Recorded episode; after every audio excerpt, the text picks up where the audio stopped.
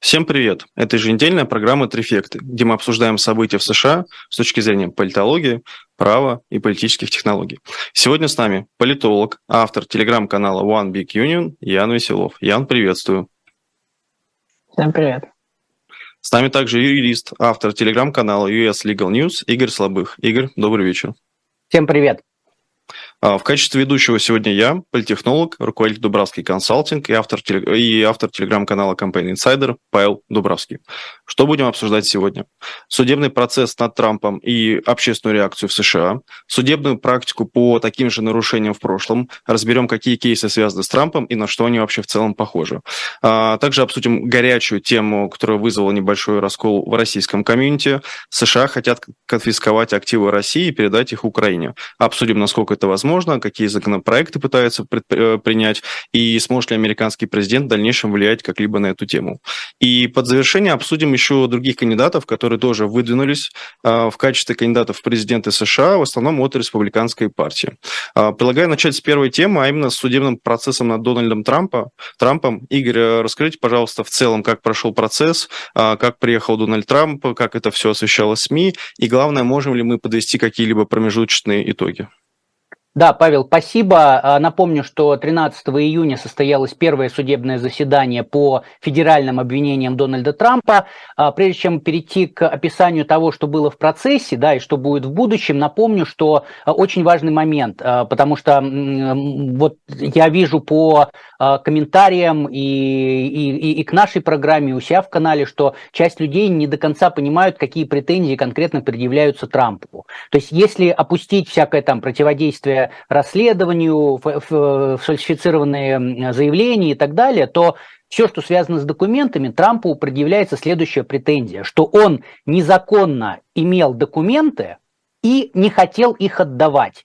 То есть а, Трампу не предъявляют претензию только за то, что он а, и просто и, там, незаконно имел документы или там не, неправильно вынес их из Белого дома или что-то такое главная суть претензий к Трампу в том, что он не хотел документы отдавать. И все обвинительное заключение, в части э, описания вот действий Трампа, оно построено на том, чтобы доказать, что Трамп не хотел возвращать документы.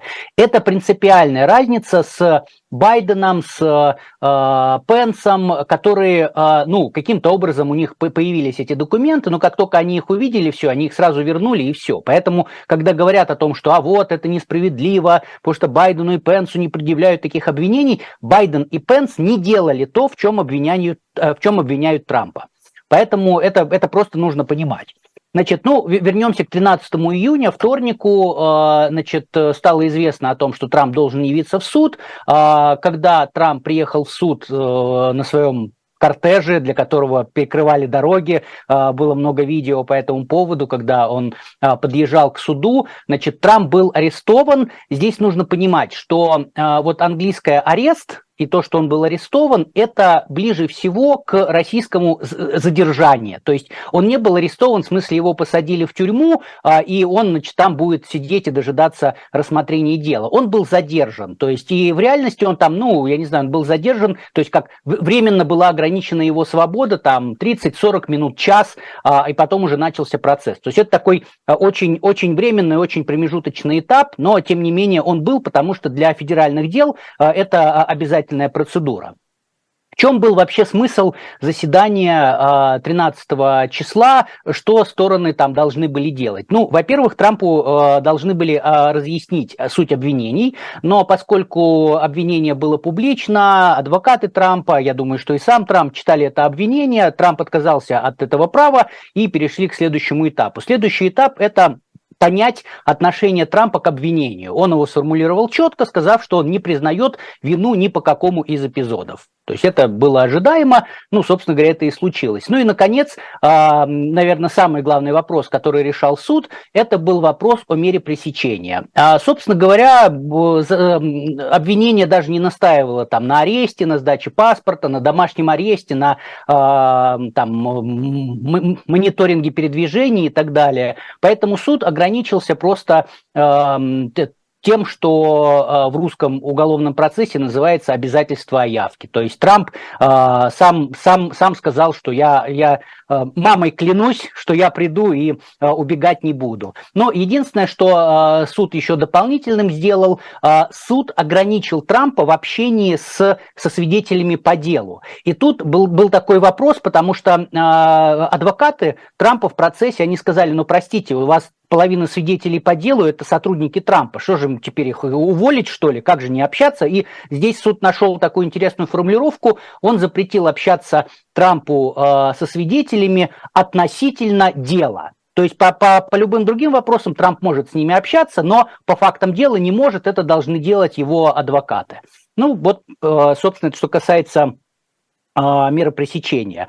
А дело рассматривала не судья а, Кеннон, которая будет вести дело, рассматривал дело то, что называется magistrate judge, то есть, ну, иногда переводят как мировой судья, это не, ну, в, российской, в российском контексте это неправильно, я обычно говорю, что это э, судья магистрата, это такие судьи в э, федеральных судах, которые решают больше такие технические, технико-юридические вопросы, например, аресты, э, выдача ордера там на обыск э, и так далее. То есть вот, собственно, такой судья решал Джон Гудман, э, он сразу сказал, что, ребята, я, собственно говоря, вот в этом деле буду только сейчас сейчас, и потом вы меня не увидите. Ну, то есть это такая временная, временная э, действующее лицо. Значит, что будет теперь? А, теперь будут а, раскрытие доказательств, и суд уже вот сегодня опубликовал а, опубликовал запрет а, Трампу и его юристам а, публиковать документы, которые будут получены от обвинения. То есть э, эти документы можно использовать для стратегии защиты, но нельзя публиковать или там передавать каким-то СМИ и так далее. Посмотрим, как это будет работать. А, технически э, любые какие-то споры, вещи, которые там стороны будут э, не согласны друг с другом, это будет решаться либо через ходатайство, либо через статус конференции. И я думаю, что где-то через один-два, может может быть, три месяца, мы уже будем понимать, э, когда, на какую дату будет назначен судебный процесс. Ну, я думаю, что реально, поскольку э, специальный прокурор Смит сказал, что он будет э, стараться обеспечить быстрый процесс, я думаю, что уже через месяц мы будем знать. Не в смысле, что через месяц будет сам процесс, мы будем знать, когда будет процесс, а на дату, собственно, самого процесса будет влиять там количество ходатайств, количество доказательств, успеют их раскрыть или не успеют, ну и так далее. Вот. А еще один вопрос, который спрашивают, э, я тоже его хочу коснуться, это какие стратегии есть у Трампа? То есть вот что Трамп сейчас будет делать? Ну вот, э, как мне кажется, такая самая первая стратегия – это разрушать довод обвинения о том, что документы у него находились незаконно. Потому что статья, по которой Трампа обвиняют, да, она предусматривает это удержание документов, которые уже находятся незаконно. То есть если Трамп докажет, что документы у него находились законно, это означает, что, ну все, статья это не работает. Э, это будет первая, я думаю, его стратегия уже после э, вечером, после э, дня, после, после судебного процесса Трамп в, на пресс-конференции он сказал о том, что закон о президентских записях дает мне право, как уходящему президенту, забрать любые документы а, из Белого дома, поэтому все документы у меня были законно находились, и, собственно, все обвинения, они беспочвенные. Но с моей точки зрения это не совсем так, вернее, совсем не так, но, опять же, как бы посмотрим, как это будет э, работать в юридических э, доводах Трампа, потому что очень часто мы видим, что то, что Трамп говорит а, на пресс-конференциях и в соцсетях не находит своего отражения в процессуальных документах. Так, например, было с вопросом о рассекречивании документов, потому что Трамп говорил, неоднократно говорил о том, что я документы рассекретил, и его соратники говорили о том, что тут вообще не может быть никакой речи, потому что документы не секретные. А, но в итоге процессуально ни в одном документе Трамп никогда не говорил о том, что документы являются рассекреченными. Поэтому, ну, посмотрим, как будет здесь. А, я думаю, что поскольку сейчас уже а, докет открыли, то есть мы можем видеть все документы по делу. Как только будут поступать какие-то ходатайства от защиты или от обвинения, мы, у нас будет возможность их прочитать. А вряд ли их будут закрывать, э, ну, в каких-то, может быть, редактировать только, потому что все равно там какая-то какие-то вопросы национальной безопасности будут затрагиваться. Но в целом мы будем э, иметь возможность их прочитать, проанализировать и сказать, что и как. Ну, также второе, э, это то, что будет делать Трамп, я, на это, я, я уверен в этом, это оспаривать доказательства обвинения по процессуальным основаниям. Э, дело в том, что там такая достаточно большая часть обвинений, она э, строится на показаниях и на документах от адвоката Трампа. И здесь сразу возникает вопрос, ну простите, э, ведь есть адвокатская тайна, да, и почему вдруг эти документы используются? Здесь э, для того, чтобы обойти адвокатскую тайну, прокурор э, Смит был вынужден использовать такую вещь, как crime fraud exception, то есть это исключение основанное на нарушении закона, там, мошенничестве. То есть в чем суть? Адвокат он дает своему клиенту юридическую консультацию. Но если адвокат говорит своему клиенту о том, как нарушить закон, в таком случае это не юридическая консультация. И вот в таком случае применяется этот самое, это самое исключение. А для того, чтобы применить это исключение, а, прокурору Смиту нужно было получать отдельное судебное решение вне дела Трампа. Я думаю, он его получил, но я думаю, что Трамп, э, его адвокаты будут это обжаловать и говорить о том, что э, прокурор обвинения нарушает а, адвокатскую тайну и говорить и просить, чтобы эти все доказательства исключили, а это это ну, достаточно важные доказательства. В частности, э, на записи адвоката Трампа ссылается обвинение, доказывая, что э, Трамп не хотел отдавать документы, значит, он не хотел проводить у себя, не хотел, чтобы адвоката искали, и более того, в шутку даже предложил адвокату, типа, ну, если ты там что секретного найдешь, порви, выбрось, скажи, что ничего не было.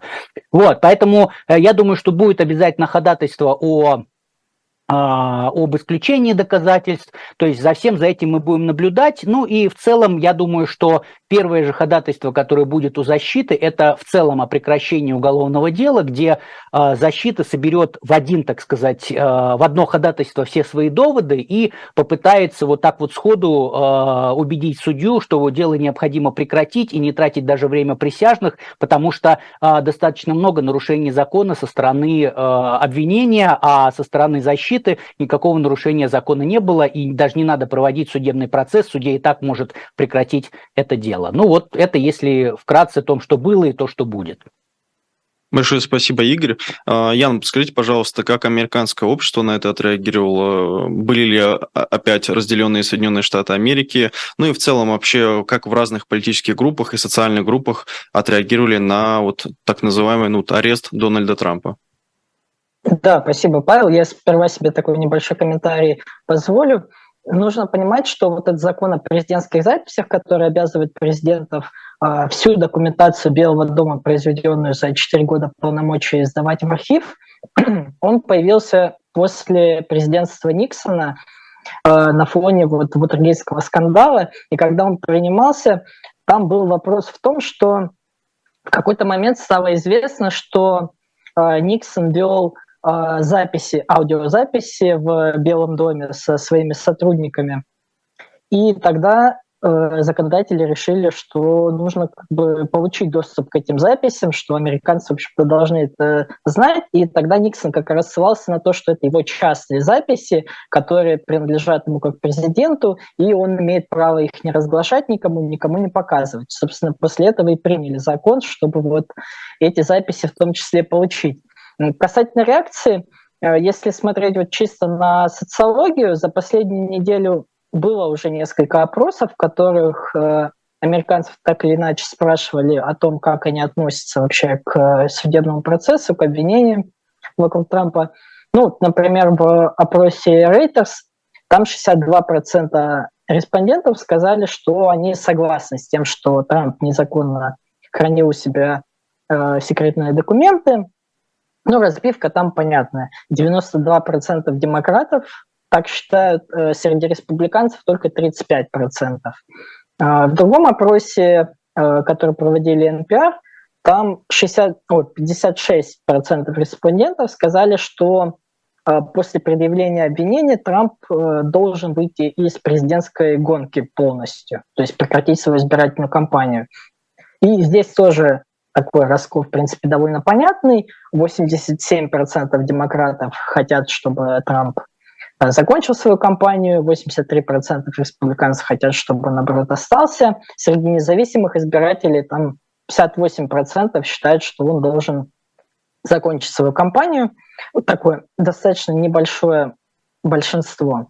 И, наконец, в вопросе ABC News 48% сказали, что обвинения, которые предъявлены Трампу, это верный шаг, и еще 35% сказали, что они против. Ну и там тоже большинство демократов за обвинение, большинство республиканцев против. Среди независимых избирателей 45 поддерживают, 32 против. Еще какая-то часть э, не определилась. Вот. Ну, пока можно сказать, что предъявление обвинений Трампу особо не повлияло на его рейтинг, по крайней мере, среди избирателей республиканцев, э, которым, собственно, предстоит выбирать своего кандидата на праймерис. Если мы посмотрим на все опросы, которые фиксируют Э, рейтинг кандидатов республиканцев, там ну, за последний месяц, допустим, то там цифры Трампа, они почти не меняются, за него готовы голосовать примерно 53-55% республиканцев. То есть в этом плане, я думаю, это никак на него не повлияло. Большое спасибо, Ян. А, от себя добавлю, что Дональд Трамп, как мне кажется, стал таким ключевым фактором вообще республиканских праймерис. И сейчас, если посмотреть программы разных кандидатов от республиканской партии, мы видим, что наравне там с вопросом защиты южной границы, либо с вопросом экономики, есть фактор Дональда Трампа. Кандидаты прям высказываются по нему и говорят, что если я стану президентом, я его помилую. Либо наоборот, если я стану президентом, скорее всего, я ничего не буду делать. И я вот, ну, за последние там нескольких праймерис предыдущих электоральных циклов вот такого факта фактора, честно говоря, не припомню. Вот. А второй, наверное, такой аспект, который важно подчеркнуть, это что, если помните, в одном из выпусков еще, по-моему, в декабре-январе а, мы обсуждали, что Дональд Трамп перестал быть первой скрипкой, о том, что выходят новые кандидаты.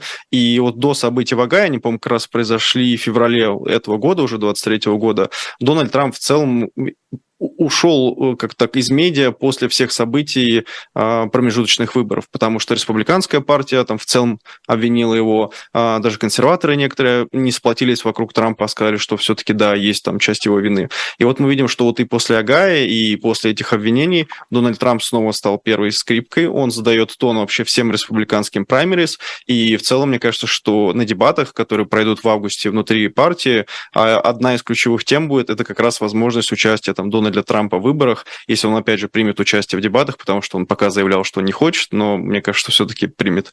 А, и мне кажется, что как раз вот именно э, Трамп сейчас стал таким прям очень-очень важным фактором на, во время всей этой избирательной кампании. При этом его оппоненты, они, как мне кажется, менее яркие. А Рон де Сантис вообще сейчас кампанию не ведет примерно с 10 июня. Э, максимум, что он съездил, по-моему, в один штат, э, выступил там на тему волк-культуры, и после этого даже Твиттер особо не ведет. У него там в неделю 3-4 поста выходит. То есть, как мне кажется, что он находится в такой ожидающей позиции.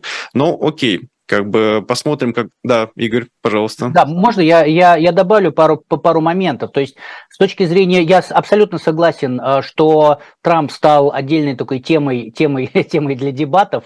А, значит, но то, что я вижу, что Трампа начинают покусывать а, там, и в том числе и другие кандидаты. Например, Пенс, не называя Трампа по имени, там, да, но он вот он дал интервью, и он так вот сказал, что ну было бы хорошо вернуть документы вообще-то, и вот как бы такие общие слова, но тем не менее это было реально покусывание такое, что и э, камень, камень в огород Трампа.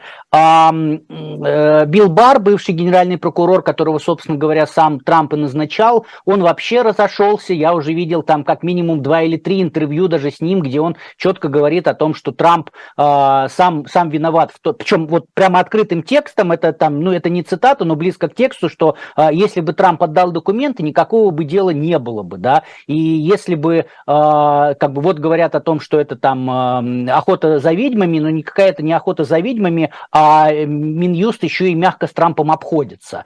Вот. А Джон Болтон, бывший, бывший э, помощник Трампа по национальной безопасности, один из таких лидеров, как это, ястребов в Белом доме, он тоже про Трампа сказал, что, как бы, ну, слушайте, национальная безопасность – это такая штука, что Трамп, он не годится для президентства, потому что он так подставил национальную безопасность. То есть реально критика, она есть. А, ну, интересно, конечно, смотреть именно на кандидатов. И второй момент, который еще хочу сказать, тоже очень часто мы в комментариях читаем, опять же, и в программе, и я у себя в канале о том, что демократы решили устранить Трампа с выборов. Но вот то, что мы обсуждаем, это лишний раз показывает, что это обвинение только добавило популярности Трампа, да, Трампу. И ну, реально, как бы, ну, неужели э, мы, мы об этом говорили еще до предъявления обвинения, да, и мы прогнозировали, что, скорее всего, обвинение добавит популярности, потому что появится такой вот ореол мученика и так далее. Но неужели демократы не могли этого просчитать? Демократы это прекрасно понимали. К чему я это все говорю? К тому, что не надо думать, что американский Минюст делает то, что ему говорит правящая партия. Как раз для того, чтобы а, значит, в Минюсте есть политические назначенцы, есть карьерные, карьерные юристы. Да? Гарланд политический назначенец, и потенциально его можно э, заподозрить, что он делает то, что ему скажет Байден. Это не так, но давайте допустим. Да? Именно поэтому был назначен специальный прокурор Джек Смит, который является карьерным прокурором. Его работа не зависит ни от Трампа, ни от Байдена, ни от будущего президента, если им станет Десантис. Э, его работа – это быть прокурором. Например, когда новый президент приходит, политических назначенцев, главу э, Минюста, всех федеральных прокуроров в Штатах, э, президент просто меняет. Да, там, ну, вот последний раз Байден пришел, он там процентов 90, наверное, поменял карьерных прокуроров нельзя поменять, их нельзя просто так уволить. Поэтому э, это я все к тому говорю, что э, процесс преследования Трампа – это самостоятельный процесс, который проводит Минюст. То есть там Байден не сидит на телефоне и не говорит «делайте это, делайте то». Это вот то, что я хотел просто говорить. Да, Яна, вы тоже хотели добавить. Игорь, спасибо. Да, Тут как раз получаются такие две теории заговора, потому что одна говорит, что Трампа хотят снять с выборов, а вторая говорит о том, что Трампа, наоборот, хотят сделать кандидатом от республиканцев, потому что, ну, якобы, наверное, для демократов он более удобный спарринг партнер, потому что все-таки Байден один раз его выиграл, он более понятный, более предсказуемый. А касательно дебатов, Э, они же пройдут в августе, и их организовывает э, Республиканский национальный комитет. И некоторые журналисты писали о том, что избирательная кампания Десантиса ведет переговоры о том, чтобы добавить такой пунктик, что в дебатах не могут участвовать те, кому предъявлены федеральные обвинения.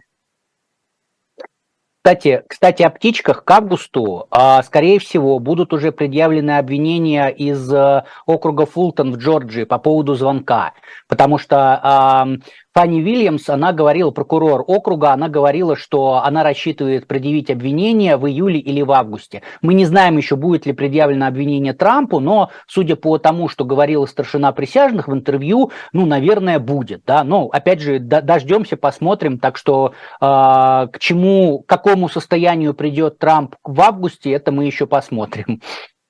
Угу. Спасибо, коллеги. От себя добавлю, что э, электорально, конечно, демократической партии выгоден Трамп. И если бы я был технологом именно демократической партии, я бы, скорее всего, делал бы все, что угодно, чтобы повторить сценарий 2020 э, года. Почему? Потому что, во-первых, Байден победил, как я, верно, абсолютно сказал. Во-вторых, этот сценарий, его можно экстраполировать на 2024 год, потому что у Байдена сохранился его электорат, он никуда не ушел. То есть электорат Байдена по вопросу в нем не разочаровался. В нем разочаровался либо э, умеренный избиратель, и то не очень сильно, э, либо либо еще сильнее разочаровался республиканский избиратель, который изначально не его. Вот. И третье, то, что Байдену все равно э, его политика и вообще в целом акцент его кампании, потому что давайте там закончим работу, вот какого finish the job, а его основной слоган основной его кампании, он как раз строится на том, что, ребят, нам чуть-чуть не хватило, давайте поднажмем. То есть вся его кампания носит такой мобилизационный характер, что чуть-чуть, вот еще чуть-чуть до победы, и мы как бы реализуем всю, все наши концепции, все наши ценности, примем все законы, которые нам нужны. Только дайте нам нам шанс, дайте нам возможность. И в этом плане он на фоне республиканских кандидатов выглядит сильно выгоднее для электората, потому что, во-первых, он уже понятен, они знают, что ждать. А Трампа тоже знают, что ждать, но Трамп 20 после 2020 года и психологически, и как лидер совершенно иначе воспринимается, совершенно иначе выглядит. Потому что Трамп 16 года – это такой а, задорный, а, молодой душой а, политический пенсионер, который умеет за собой вести, и который показывает, что вот он против истеблишмента. Трамп 20 года – это уже такой человек, который уходит в радикальные тезисы и уходит в культурную войну. Вот. И, как мне кажется, так завершающе, то, что а, там расовая карта Байдена, вот коалиция расовая, разных а, меньшинств, которые есть в Соединенных Штатах, она позволяет ему все-таки как раз лучше выступить именно против Дональда Трампа. То есть второй раз сказать, ребят, один раз победили, давайте второй. Если же говорить про вот покусывание со стороны других кандидатов, покусывание Трампа, я бы здесь сказал так, что если бы я был технологом республиканской партии, либо технологом Дональда Трампа, я бы горевал, когда моего кандидата никто не критикует, потому что это значит, что он проходит вообще мимо радаров, ему никто не нужен. То есть он никому не нужен. И второе, я бы очень радовался, если бы как раз мои оппоненты меня критиковали, моего кандидата, потому что это говорит о том, что, окей, я задаю повестку, а второе о том, что они все равно подстраиваются, то есть они критикуют, как, понимаете, не, не Трамп вот выходит, им говорит, так, ты такой-то, ты такой-то. Хотя уверен, что на дебатах, скорее всего, так и будет, он выйдет как раз вот э, с этих позиций. Ни в коем случае не в контру, просто дополняю. Э, давайте, наверное, тогда перейдем к судебной практике и обсудим, как, как раньше вообще эти дела рассматривали суды вообще, а, и в целом, как они сработали или не сработали в американском обществе. Ян, расскажите, пожалуйста, вот про судебную практику по таким же нарушениям секретными документами, как сейчас зафиксировано у Дональда Трампа. Да, спасибо, Павел. На днях э, влиятельный такой конгрессмен-республиканец Стив Скалис, он, комментируя обвинения против Трампа, в одном из интервью сказал, что Дескать, если бы Трамп был простым американцем по имени Дональд Смит, а не Дональд Трамп, то никаких обвинений против него не было бы. Ну и стало интересно посмотреть действительно судебную практику в отношении простых американцев, ну, прос, в кавычках, потому что понятно, что у простых американцев доступа к секретной информации нет. Вот, э, по статьям вот этого акта о шпионаже, но связанных именно с хранением секретных документов, а не самому шпионажу, потому что эти статьи отдельные, и они, получается, аналогичны тем статьям, по которым обвиняют Трампа. Ну вот, приведу таких пять небольших случаев. Э, в 2017 году подполковнику ВВС Роберту Бирчему у него нашли более 300 секретных документов дома, на участке, на рабочем месте. Предъявили ему обвинение, он признал себя виновным по одному пункту незаконного хранения документов, он раскаялся, сотрудничал со следствием и получил вот в этом году три года тюрьмы. Э, в 2019 году инженер оборонной компании РТОН э, Ахмед Эль-Хади Ясин Сергельдин, он признал себя тоже виновным. В хранении дома у него нашли более 570 документов с маркерами секретности. Он в 2020 году получил э, полтора года тюрьмы. Э, в 2017 году частному подрядчику службы безопасности Гарольду Мартину предъявили обвинение по 20 эпизодам незаконного хранения, но он себя виновным признал только по одному пункту, и в итоге его осудили на 9 лет тюрьмы. Тоже важно понимать, что Э, доступ к секретной информации зачастую имеют а, не только чиновники, не только военные, но и вот различные частные подрядчики и Пентагона, и различных спецслужб. Э, в том числе вот такой случай был в 2018 году. Бывший подрядчик э, Пентагона Уэлдон Маршалл признал себя виновным в хранении секретных документов. Ему дали 41 месяц тюрьмы.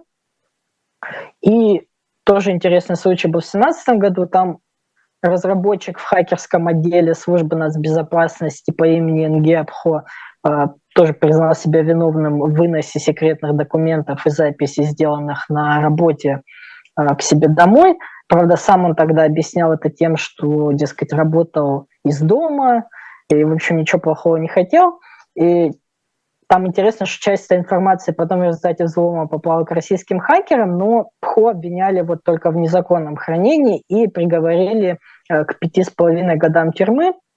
Э, и тут я настаиваю, что это все обвинение именно э, в хранении незаконных документов, то есть ни одного из них не обвиняли в передаче документов, в попытке их продать, в попытке их где-то обнародовать или слить. То есть речь идет именно о сугубо о незаконном хранении.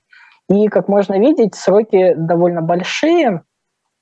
А, порой даже в случаях, когда обвиняемый признает себя виновным, а в США, как известно, признание вины и сделка с обвинением зачастую снижает срок. Точнее, я бы сказал, что отказ от признания вины обычно влечет за собой такой своеобразный штраф э, за работу суда. Может, Игорь меня поправит.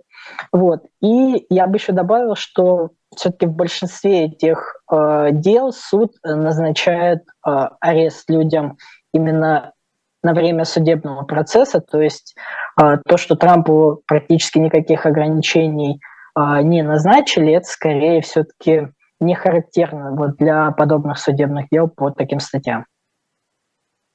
Спасибо, Ян. А, Игорь, подскажите, пожалуйста, хотите добавить? А, да, спасибо, Павел. Я э, абсолютно с Яном согласен, что признание вины – это… Э, то есть если, если в федеральных преступлениях человек хочет получить меньший срок, то у него выход только один – это признавать вину.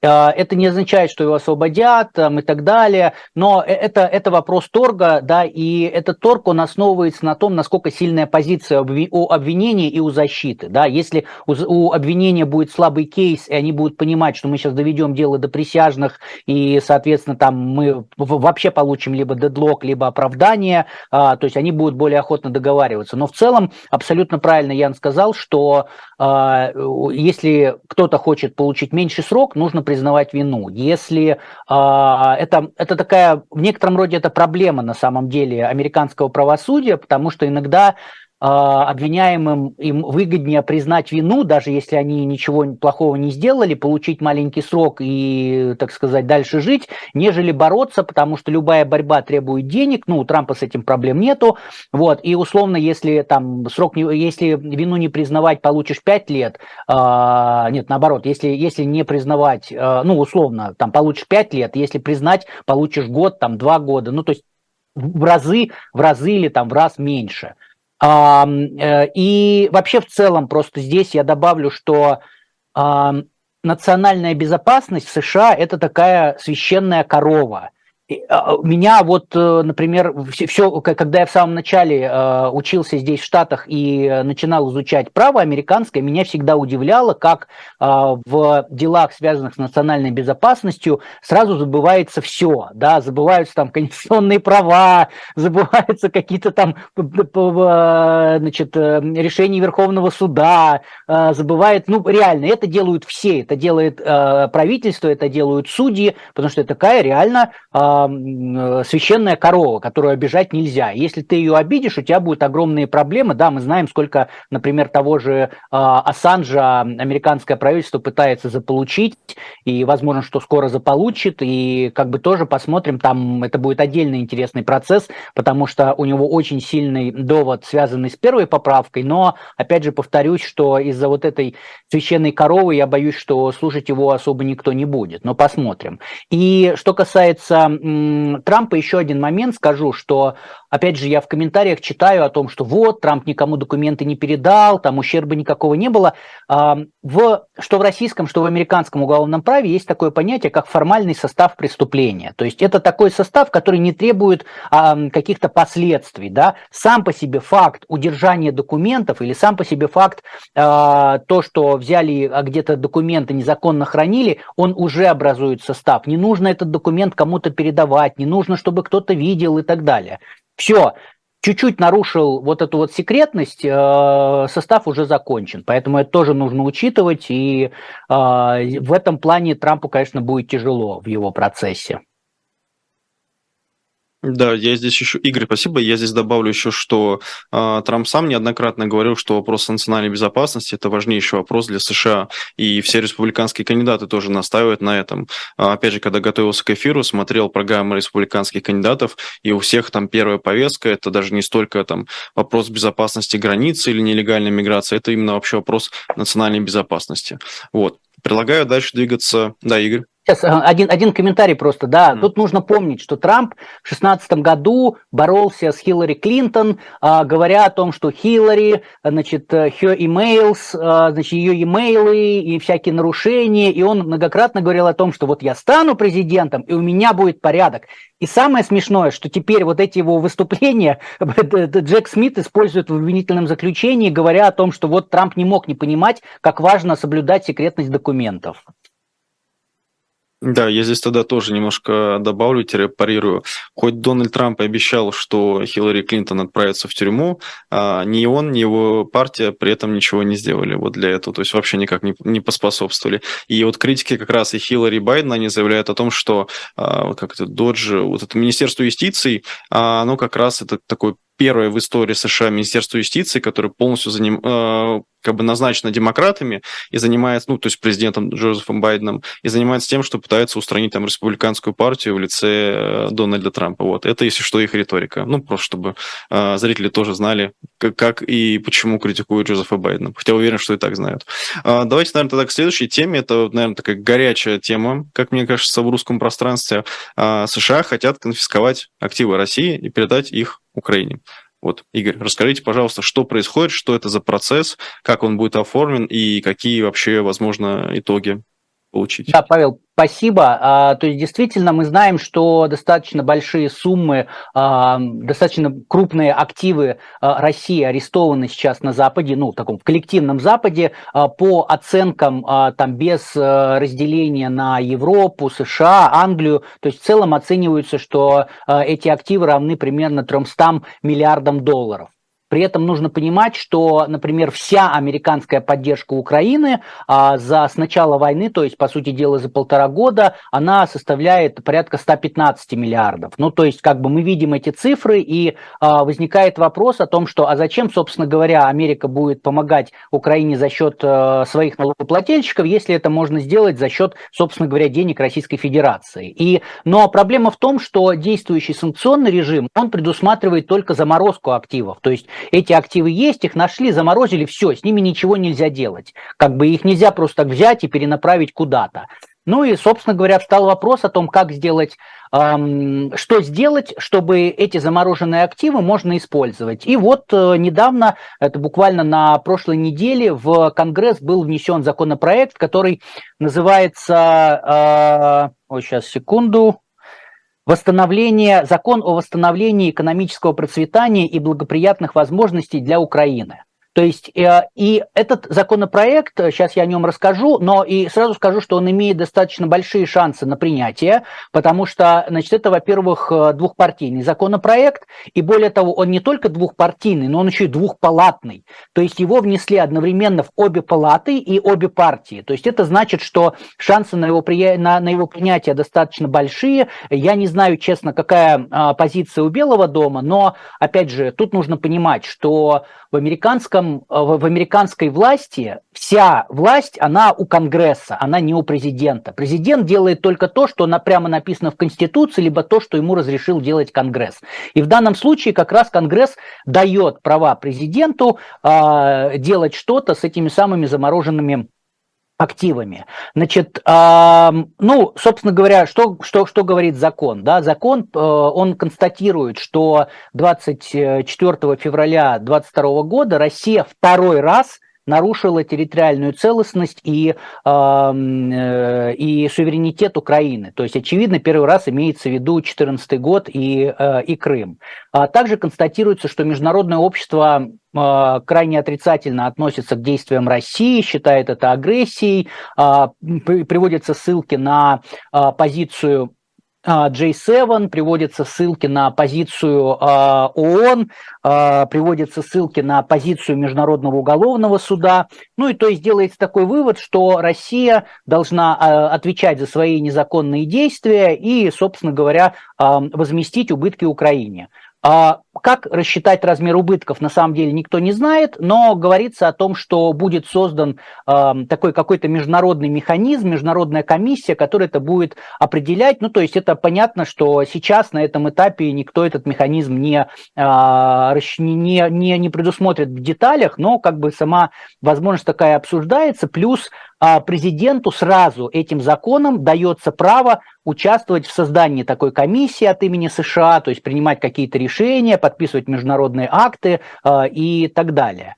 А какой механизм компенсации предусматривает этот закон? Да? Во-первых, он предусматривает, что будет создан фонд фонд поддержки Украины. Это, ну, по сути дела, условно говоря, счет в банке, да, ну, траст там, не, неважно. Это некое, это даже не юрлицо, а просто некий, некое место, куда будут собираться деньги. Значит, Далее а, закон устанавливает, что финансовые учреждения американские должны отчитаться о замороженных активах президенту. Президент должен отчитаться а, о полученной информации а, в Конгресс, чтобы Конгресс знал, что происходит.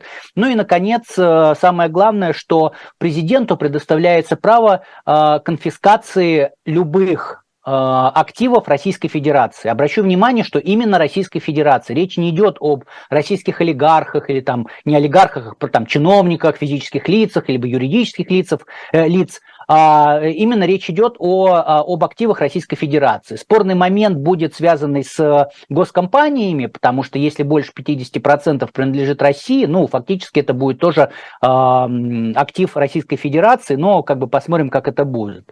будет.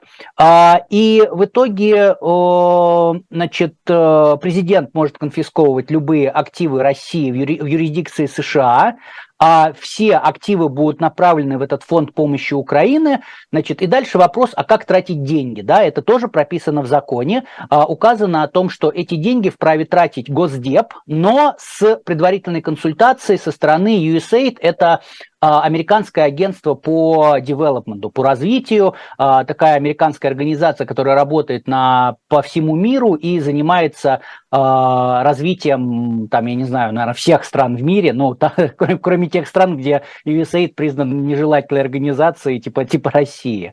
Вот. А, опять же, прописаны цели, на которые можно тратить эти деньги. Они, с одной стороны, эм, как бы прописываются достаточно четко, то есть говорится о там, строительстве реконструкции, инструкции в Украине говорится об гуманитарной помощи гражданам э, гуманитарной помощи гражданам Украины, но потом говорится, что также э, для поддержки других активностей э, по поддержке восстановления Украины. Ну, то есть, на самом деле, под это можно все что угодно подвести. Интересно, что закон четко прописывает, что нельзя нельзя, он не является предметом правовой проверки судами, то есть, но при этом сказано о том, что если какое-то физическое или юридическое лицо хочет обжаловать какое-то положение закона или его применение, оно вправе это делать. То есть это направлено, как я понимаю, против того, чтобы Российская Федерация выступала в качестве там истца, истца в суде. Ну и, наконец, как будет действовать закон, как долго указано, что он будет действовать 5 лет с момента э, введения действия или же 120 дней после выполнения нескольких условий. В частности, Россия должна прекратить агрессию, а, должна выплатить репарации Украине а, и э, либо, либо согласиться на какой-то международный механизм, который предусмотрит вот этот вот порядок, порядок выплаты репараций. Ну и последний момент, который скажу, крайне интересный, а, несмотря на то, что как бы, ну, демократы, я думаю, говорят, понятное дело, что они другого говорить не, не, не будут, что они уверены в победе Байдена на президентских выборах, тем не менее менее, а, в законе содержится положение о том, что президент не вправе а, сам снимать санкции с а, имущества Российской Федерации. То есть он э, должен это сделать только с, в, при определенных условиях. Опять же, те же самые условия. Прекращение э, военных действий, выплата репарации или участие в каком-то международном механизме. При этом у Конгресса остается право не согласиться со снятием санкций и э, значит, принять резолюцию, которая, которая запрещает снимать санкции. Ну, то есть, таким образом, я так понимаю, что это как раз готовится, а вдруг, если э, Байден проиграет, придет Трамп, которого подозревают в э, любви к России, он решит снять какие-то э, санкции, но нет, уже если закон будет принят, ему скажут, что нет, все, тебя закон запрещает, а как я вначале говорил, то есть у президента есть власть или та, которая дана ему напрямую Конституцией, или он должен делать то, что сказал ему Конгресс. Ну, то есть посмотрим, как этот закон будет, будет ли он, во-первых, принят, и если будет, то посмотрим, будут ли какие-то изменения, тоже будем следить, потому что действительно это, ну, это не то, что беспрецедентно, потому что США использовала, например, деньги Ирана, а, которые были заморожены. Но это, скажем, не то, чтобы США делает там каждый день, а, используя замороженные в результате санкций деньги каких-то государств. Поэтому это действительно каком-то роде беспрецедентно. Ну, посмотрим, что будет. Спасибо, Игорь. А, Ян, скажите, пожалуйста, следите ли за этим процессом и как оцените шансы принятия данного законопроекта? Ну, я думаю, здесь очень сильно будет зависеть от э, позиции Белого дома. Если Белый дом будет с этим согласен, потому что, как правильно Игорь сказал, до сих пор мы все-таки не знаем, поддерживает ли президент такие меры, потому что ну, он может и вето наложить потенциально, хотя, конечно, это будет выглядеть немного странно. Вот, потенциально законопроект вообще на самом деле можно и в суде спорить, потому что все-таки э, традиционно Верховный суд считает, что вот все, что связано с внешней политикой, это все-таки прерогатива президента, и здесь Конгресс э, не должен вмешиваться. Вот. Но, тем не менее, было очень много разговоров, насколько это вероятно, потому что все-таки санкции и конфискация там, денег и имущества частных и юридических лиц все-таки к этому нормально относятся. Здесь все-таки вопрос о государственной собственности, здесь э, боятся, да, что это будет такой какой-то достаточно опасный прецедент, что какие-то страны не будут там, э, будут избегать хранить свои деньги как-то э, в США, так или иначе, боясь возможной вот такой э, не только заморозки, но именно изъятия. Ну, вот с Ираном, да, тоже так получилось. Сейчас вроде как говорят, что администрация Байдена с Ираном ведет какие-то закулисные переговоры по поводу возобновления ядерной сделки. Там как раз один из таких камней преткновения – это деньги, которые в Южной Корее хранятся под санкциями, которые принадлежат Ирану, Иран ими не может пользоваться, они вот настаивают, чтобы им эти деньги вернули. Спасибо, Ян. А, вообще, что касается вот законопроекта и вот такой, ну, оговорочки, либо часть законопроекта, что будущий президент не может сам снимать эти санкции, эти ограничения, а, насколько я помню, это вообще в целом такая американская практика. Я, честно говоря, не помню, как было с израильскими санкциями, но помню, что в свое время очень долго как раз бусировалась эта тема по тому, как раз, что президент, по-моему, единолично не мог их снять. Здесь, конечно, надо уточнить. А по поводу того, вот еще, что конкретно вызвало обсуждение внутри там, там, русскоязычного комьюнити там, всех стран. А, смотрите, тут же, наверное, какой вопрос? Окей, не трогают там частный бизнес, не трогают частные инвестиции, трогают конкретно государственную собственность. Но как бы, что есть государственная собственность? То есть здесь вопрос того, это буквально как что такое налоги. Как бы, налоги – это деньги кого? Государства или все-таки это деньги граждан, которыми государство распоряжается? Вот здесь тот же самый вопрос, который ну, лично меня волнует, как бы мне интересен. А, то есть если, например, Соединенные Штаты Америки изымают а, какую-либо собственность, который полностью принадлежит государству, или на какую-нибудь там дочку, например, Газпрома, которая 51% опять принадлежит государству, оно изымает его именно у или оно изымает его у российских граждан, которые не имеют никаких рычагов влияния и не могут никак э, высказаться, не могут ничего по этому поводу сделать. То есть вот тут скорее такой, знаете, как риторический вопрос оставлю. Если, коллеги, кто-то хочет возразить или добавить, э, можете добавить. Если нет, то переходим к обзору оставшихся кандидатов которые хотят стать президентами Соединенных Штатов и, возможно, потом не иметь права отменить этот закон, если его примут. А, я предлагаю начать тогда с самого интересного.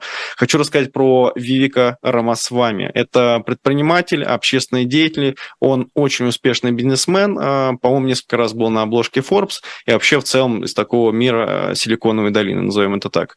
Он в свое время возглавлял компанию по венчурным инвестициям, потом он ушел в фарму, тоже возглавлял компанию с 13 по 21 годы, но в 2000 2021 году он ушел прям такую а, правую повестку и выпустил книгу о волк-культуре. И выступил с резкой критикой вообще всей этой культуры, всех этих ценностей, сказал, что это не просто там культура о том, чтобы знать, там, быть осознанным по там, трем видам проблем, но что это такая индокринация детей и, соответственно, там, растление детей через вот эту культуру.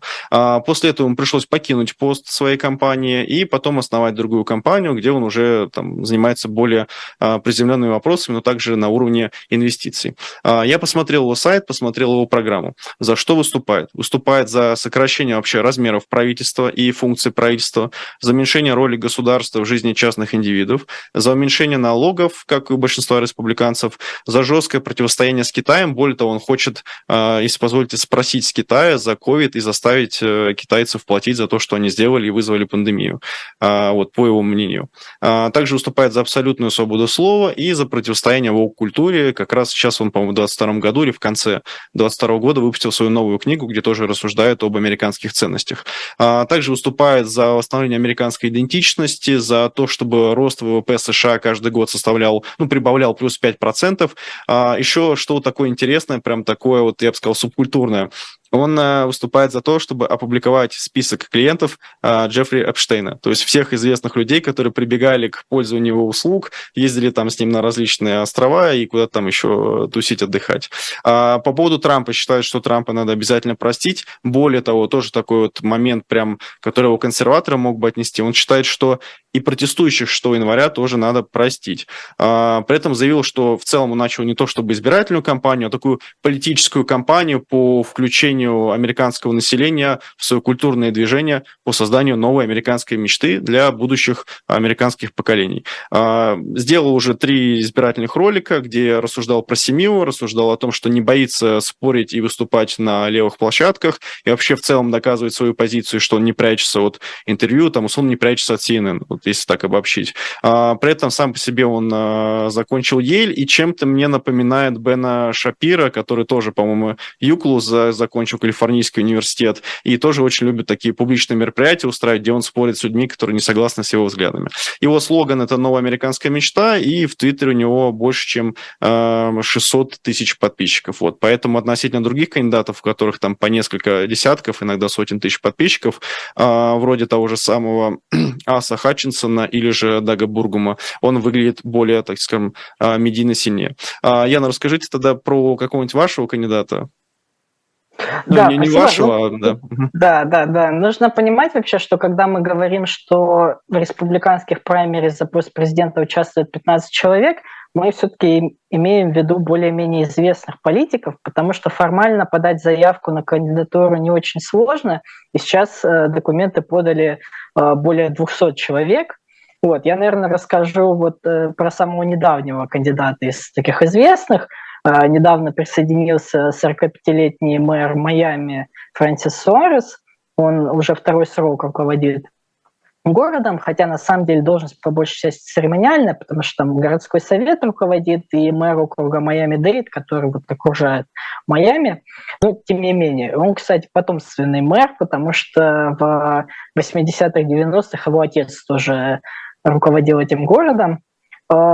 Он сам критикует э, Трампа, он говорит, что не поддерживал его ни в 16 ни в 20 году, и, как сам говорит, не голосовал за него ни разу тоже. Каждый раз он вписал в бюллетень имена других политиков-республиканцев. В США есть такая возможность. Если вы хотите, вы можете вписать имя другого человека. Если этот человек наберет большинство голосов, то он получит эту должность. Ну, если, если как бы формальным требованиям не противоречит, то э, может. И Десантиса он тоже не э, жалует, хотя, в общем-то, это губернатор Э, его штата, в котором расположен Майами. Он его критиковал за такую антимигрантскую риторику очень, потому что, понятно, Суарес э, латиноамериканец, а Де сам не латиноамериканец, он итальянского происхождения, а, и обвинял его в такой персональной вендете против компании Disney. Мы в прошлых выпусках подробно это обсуждали. Но тут понятно, что шансов у него все-таки не очень много, потому что ну и рейтинг у него не очень большой. И тут еще такая деталь в истории США. Мэр города, не действующий, не бывший, но который не занимал каких-то более высоких постов, он никогда не становился президентом. Вот. С прошлых годов, ну, мэр Питт, да, был э, у демократов, и мэр э, Нью-Йорка Билл де Блазио, но они все как-то не очень хорошо закончили, хотя мэр Питт относительно хорошо сейчас министр транспорта. Вот. Э, кого бы еще отметил? Тима Скотт тоже отметил бы, он такой сенатор от Южной Каролины, и единственный афроамериканец во фракции республиканской партии, он такой убежденный христианин, он не женат, э, по словам, практикует воздержание, то есть такое очень э, консервативное прям. Э, в остальном он поддерживает повестку республиканцев. Правда, вот когда были протесты после убийства Джорджа Флойда, он пытался все же внести законопроект, направленный на реформу полиции. Э, но его тогда на самом деле не поддержали не демократы, которые посчитали, что закон недостаточный ну, как бы не соответствует их требованиям. Ну и республиканцы тоже не поддержали, потому что они э, в большей части считали, что никакой реформы, в общем-то, не нужно. Вот, поэтому законопроект его не прошел, но в остальном он, в принципе, такой же республиканец. Вот, но ни у Скотта, я думаю, ни у Суареса шансов, если честно, не очень много. Вот, и это видно и по опросам. Они там прям совсем хвосте набирают там условно 2-3%. Поэтому ну, на дебатах увидим, вот, может, кто-то все-таки из них сможет выстрелить. Спасибо, Ян. Да, тоже согласен, что, скорее всего, пока они проигрывают, и шансов у них особо нет. Но, опять же, посмотрим, как э, все дальше произойдет перед дебатами. Мне кажется, что дебаты будут такой ключевой датой. Э, друзья, пожалуйста, ставьте лайки, обязательно пришлите это видео вашей маме, вашей, вашему папе, всем вообще гендерам, которые только есть. Э, обязательно оставляйте комментарии, можно позитивные, можно очень позитивные, негативные лучше не оставлять. Ну ладно, тоже оставляйте. Э, с вами были, была программа «Трефекты». Мы здесь каждый понедельник понедельник. Это были Веселов, Слабых, Дубравский. Всем пока.